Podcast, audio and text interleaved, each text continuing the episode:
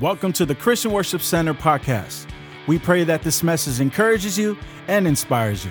Visit us online at cwcbayarea.com for service times and directions. Welcome to CWC Bay Area. I'm Pastor Dan, and it's such an honor once again to be with you. Thank you for tuning in this morning to our service. We are so blessed that you've chosen to be part of CWC Bay Area this morning. I just want to take a moment just to say thank you.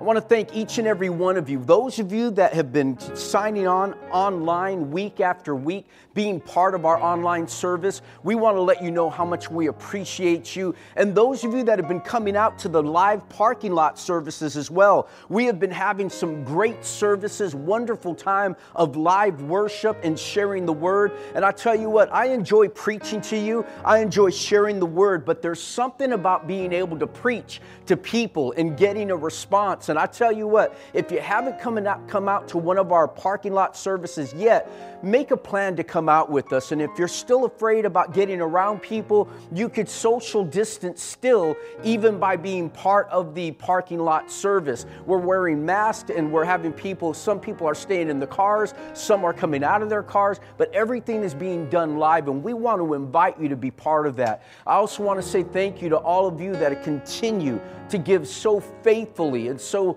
uh, selflessly as well. Thank you for those that give online. Thank you for those of you that are giving in the mail and so forth. We just want to say thank you. Without your help, we couldn't get them the equipment necessary, the cameras and the equipment and so forth, the lights to be able to put this on. And we want to say thank you because we're getting ready to open up our live services on starting October, the end of October. We are going to have our live services here in the sanctuary, and you're going to have to sign up for those. And we're looking forward to seeing you and being able to celebrate the name of Jesus with you. Listen, for the past few weeks, we just started a series of messages called I Love My Church. Come on, say that with me.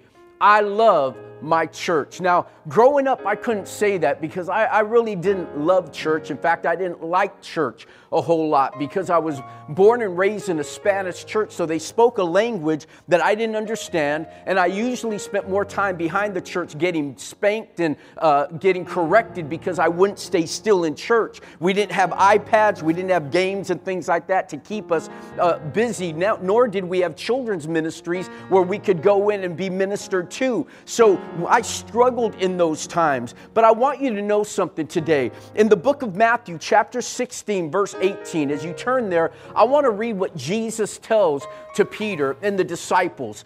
And Jesus says this in verse 18 Now I say to you that you are Peter which means rock. And upon this rock, upon this confession where Peter had just said, You are the Christ, the Son of the living God, Jesus responds to him and says, Upon this rock, upon your confession, Peter, I will build my church. Everyone say, my church. See, the church doesn't belong to me, it belongs to God. This is God's church. And He says, I will build my church, and all the powers of hell will not conquer it. In fact, I need you to understand when Jesus says, my church, what He's doing is he, He's showing a difference between the church, the secular church, and the gospel church. Jesus is saying, the world has a church, the Greeks have a church, but I have a church as well. The Greeks had a group of people that came together and they were called the ecclesia. They were called the church. They were the called out ones. They were the ones that gathered together in the city square whenever there was a crisis, whenever there was a problem, and they came together to solve whatever crisis, whatever famine, whatever economic situation, whatever pandemics were going on. They came together to determine how to get through that time. They called the, they came together. In fact, church is probably isn't the right English word to use. A better word would be gathering or congregation. So, what Jesus is saying, I will build my congregation, my gathering will come together, and the gates of hell will not come against my gathering. You see, the church is not just a place that we meet, it is a people. It's more than just a place, it is a people. And so that's why it's important to understand.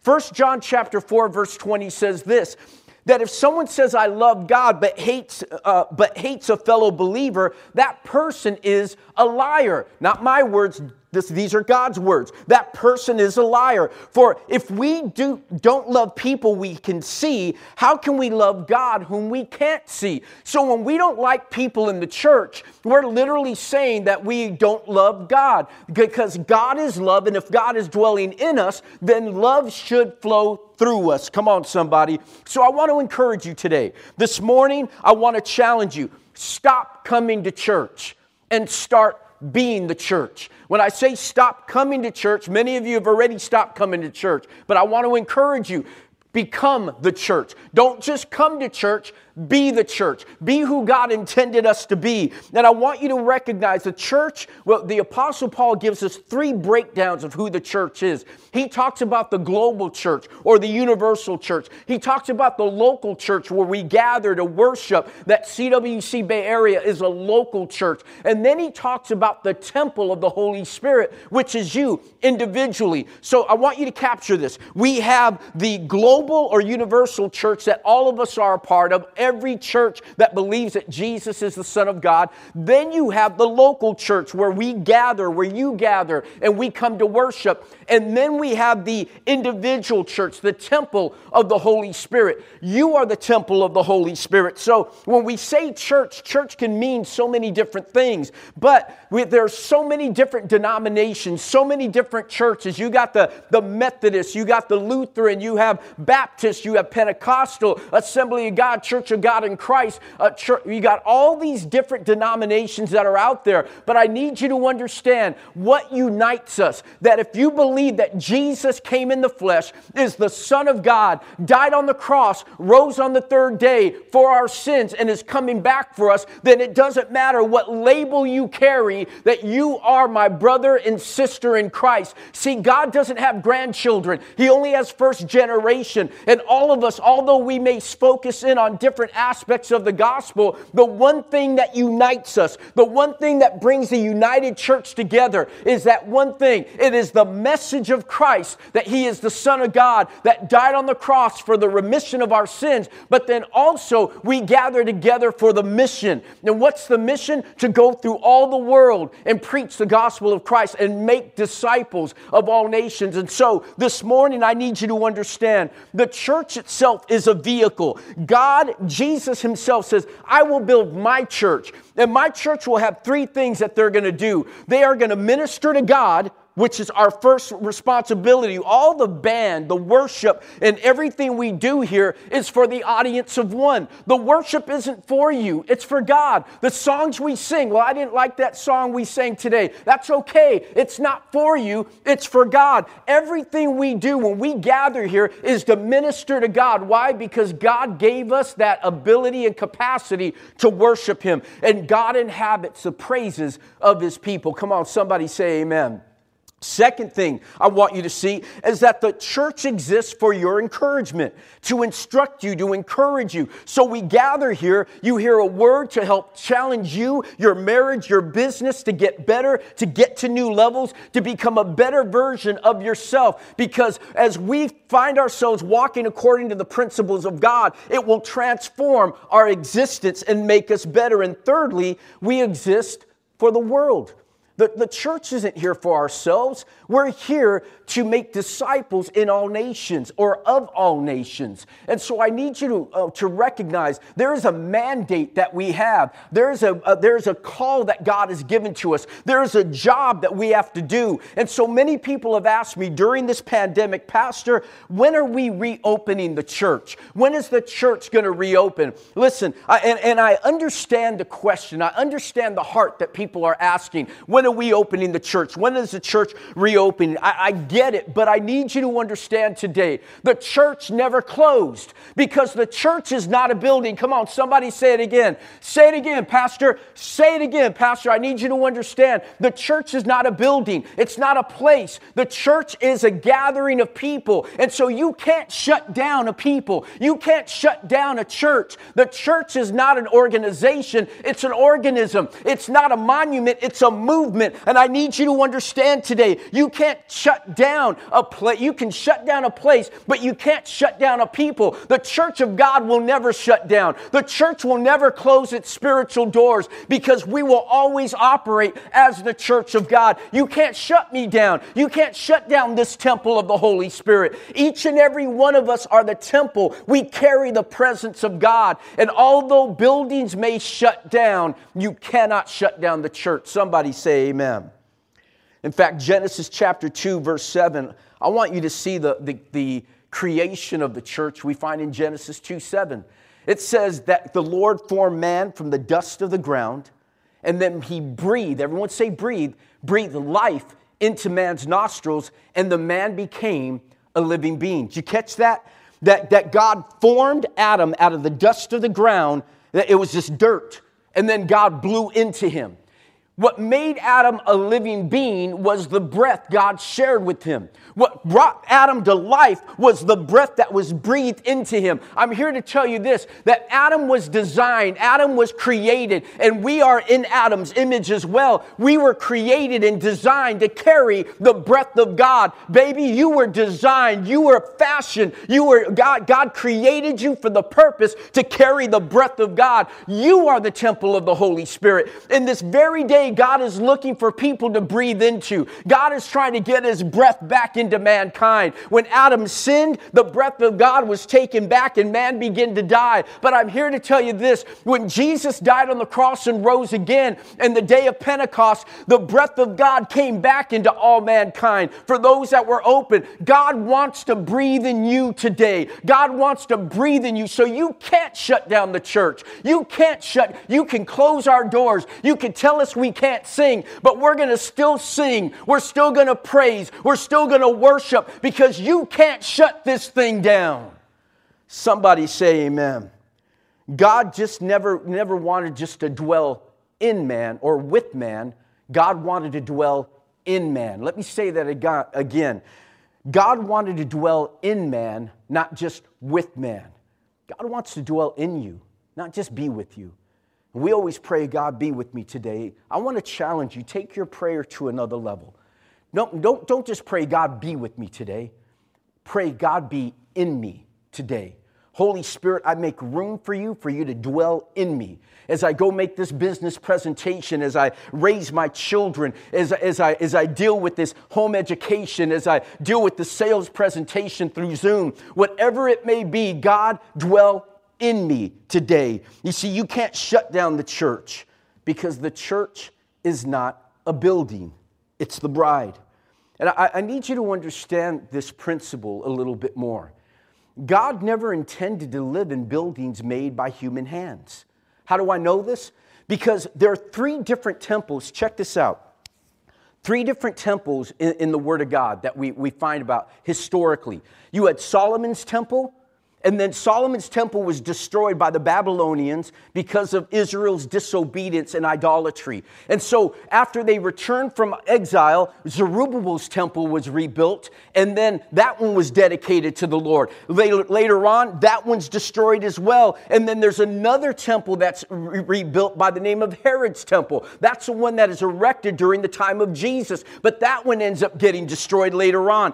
God, why would God allow his temple to be destroyed? Why would God allow his temple to be t- torn down? Because God doesn't dwell in buildings. God dwells in man. In fact, even when the first temple was created, Second Chronicles chapter 7 verse 21, these are God's words to the people that just built this audacious, beautiful facility unto God. God tells them this, this temple will become a heap of rubble and all who pass by will be appalled and say, Why has the Lord done such a thing to this land and to this temple? What God is saying, I don't give a rip about this temple. This temple is not important to me. What's important to me is that man's hearts be committed to me. So, you know what? You build this great temple for me. Thank you. I appreciate it. But if your heart is far from me, that temple doesn't mean a thing to me because buildings don't matter to me. People do. And so, God is bigger than our buildings. We keep building bigger boxes.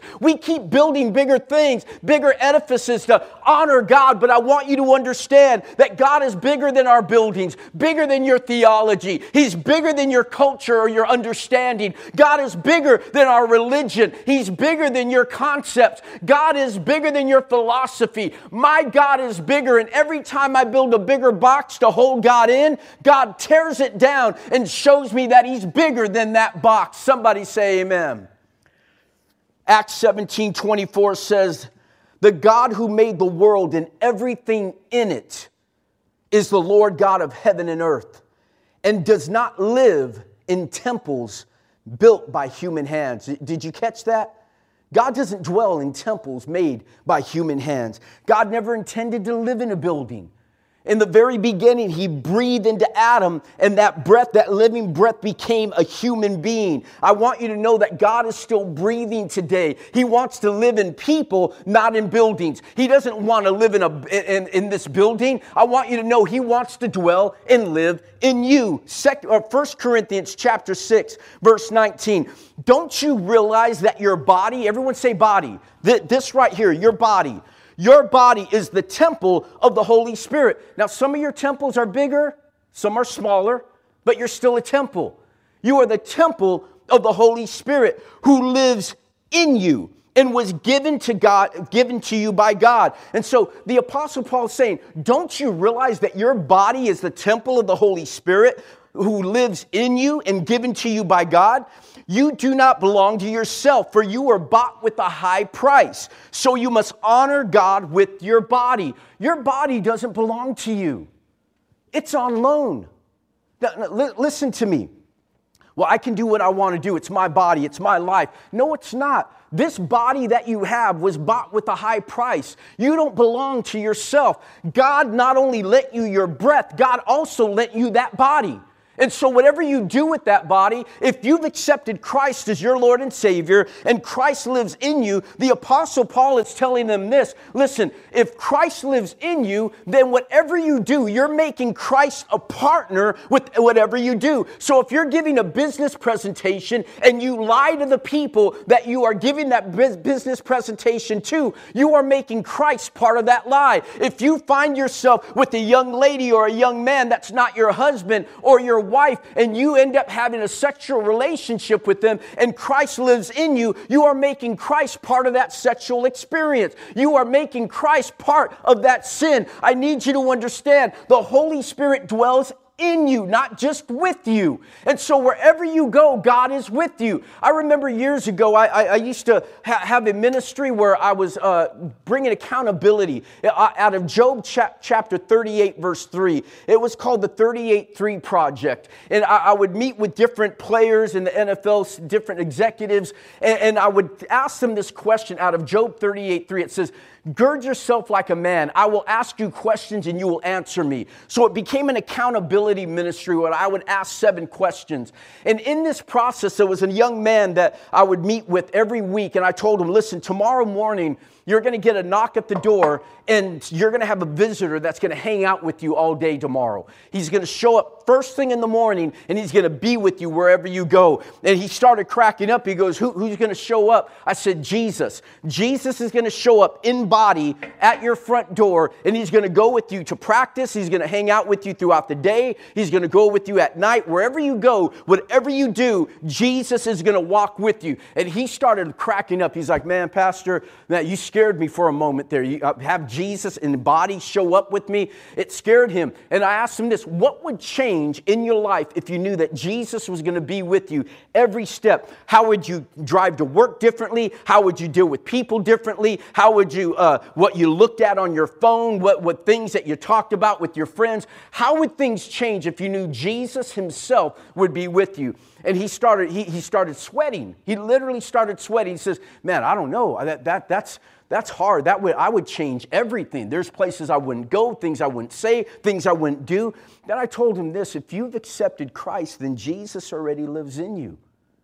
And so wherever you go, Jesus is there. Driving to work, he's there.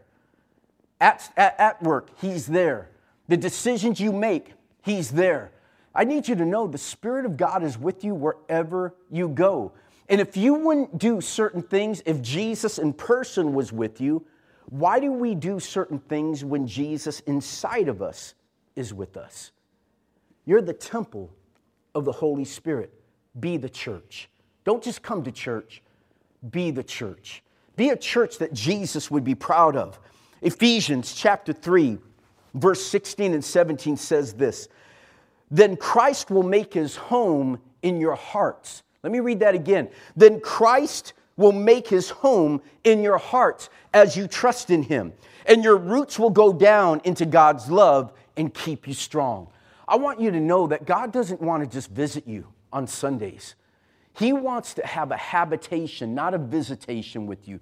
God wants to set his dwelling place in your life. He wants to set his dwelling place with your family. He wants to set a dwelling place with your children. He wants to set a dwelling place in your marriage. He wants to be there in your business. He wants to be there in your recreation. He wants to be there with you at the gym. God wants to dwell with you. He doesn't want to just visit you, He wants to be with you each and every day. You see, the early church gathered around two things. They gathered around an event, the death and resurrection of Christ, and they gathered also regarding the mission. And that was to preach the gospel, to share it, to make disciples in all nations, of all nations. And so I need you to recognize the event was the resurrection of Christ, and the mission was the Great Commission.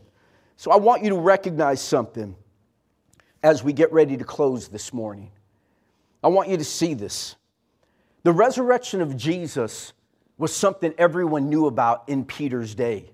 In fact, the, the resurrection and the death of Christ was so publicized. If it had been on CNN or ABC or NBC or on Fox News, it would have been plastered all over the place. They would have still been talking about the death of Christ. They would still been talking about the resurrection of Christ. It would have been headline news all over the place. You wouldn't be able to open social media without finding the story about how the empty tomb is still there or how people are going by the empty tomb and taking selfies because the event event of the resurrection was something that could not be refuted. All they had to do was produce a body, the dead body of Jesus, to kill this thing, but they couldn't. They couldn't find the body of Christ because Jesus had resurrected from the grave. And so when people gathered together uh, 50 days after the resurrection, 50 days after uh, the Passover, they, they gathered for what a, a party called the Day of Pentecost. And Pentecost was a day that the church, or not the church, but the Jews came together and it commemorated the first fruits, the first harvest. And that was a big day for them. The harvest was a time of celebration.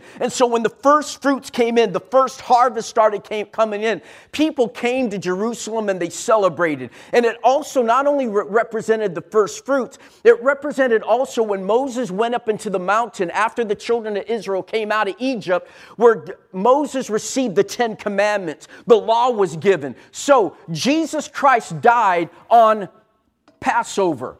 Now, 50 days later, he also ascends 40 days, uh, 40 days earlier, and now that the, the, the, they've gathered together in Jerusalem waiting on the promise of the Father. And it just so happens on the day of Pentecost, on the day of the first fruit celebration, where Jerusalem is filled with people and people are gathered all around to see what's going on. And as they're celebrating the, the Passover, celebrating the law of Moses, all of a sudden the presence of God shows up in the upper room. In Acts chapter 2, verse 1, it says, On the day of Pentecost, all the believers were meeting together in one place all the believers. That's only 120 in those days.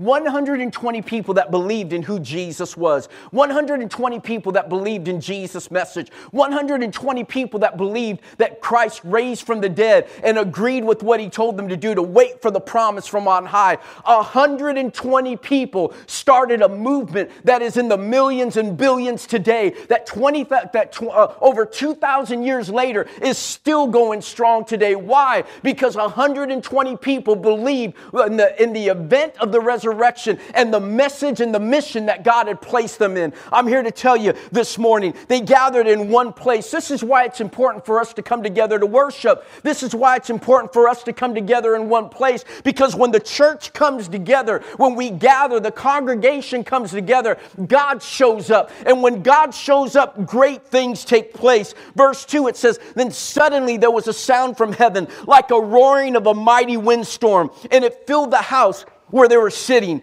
Verse 3 Then what looked like flames or tongues of fire appeared and settled on each of them. And everyone present was filled, everyone say filled, filled with the Holy Spirit, and began speaking in other languages as the Holy Spirit gave them the ability. They didn't take Babbel. They didn't learn uh, through, uh, through different, um, uh, learn that new language by listening to a CD. Uh, God gave them the ability to declare His goodness in different languages. And what ends up happening as people, uh, they're, they're in the upper room, and as they begin to speak in these other languages, people are drawn by the noise, but they're held by the message.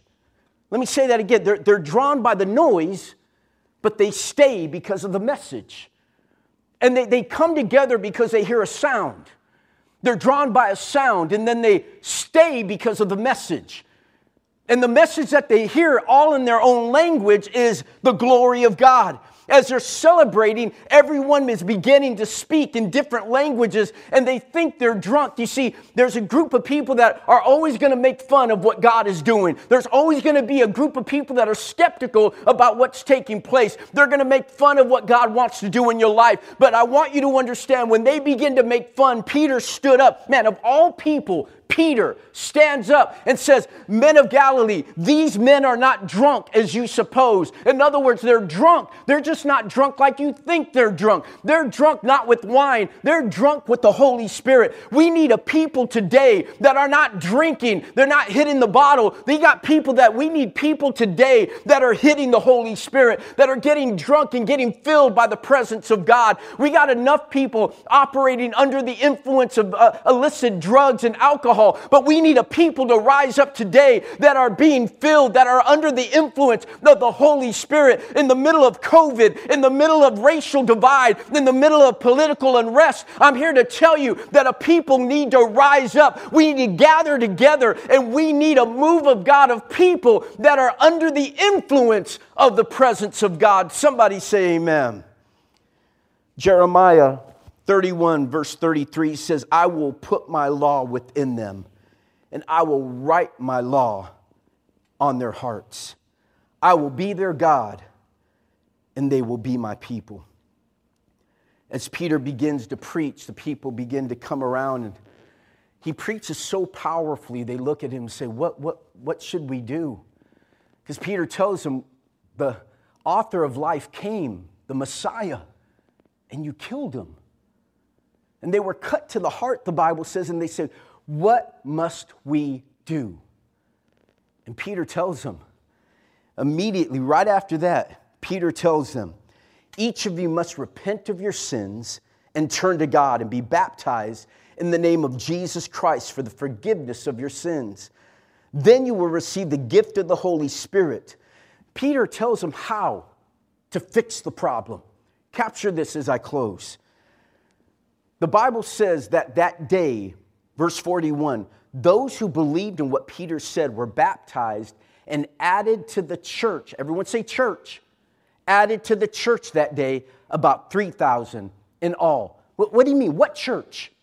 3,000 people were added to the church what church? What gathering? The church meant a gathering, coming together, called out ones. Over 3,000 were moved by the message. They were drawn by a noise, but they were held by the message. And the message transformed them. It changed them. It caused them to make a change, to make a difference. I'm here to tell you today that the message has to change you. The message can't just draw you. Don't just be drawn by the noise. Be changed by the message. Be changed by the risen Christ. And when you find yourself being changed by the message, then you could change the world because changed people change people. As I close this morning, I need you to understand 3,000 were added to the church. But there was no building. Come on, somebody, listen to me as I close.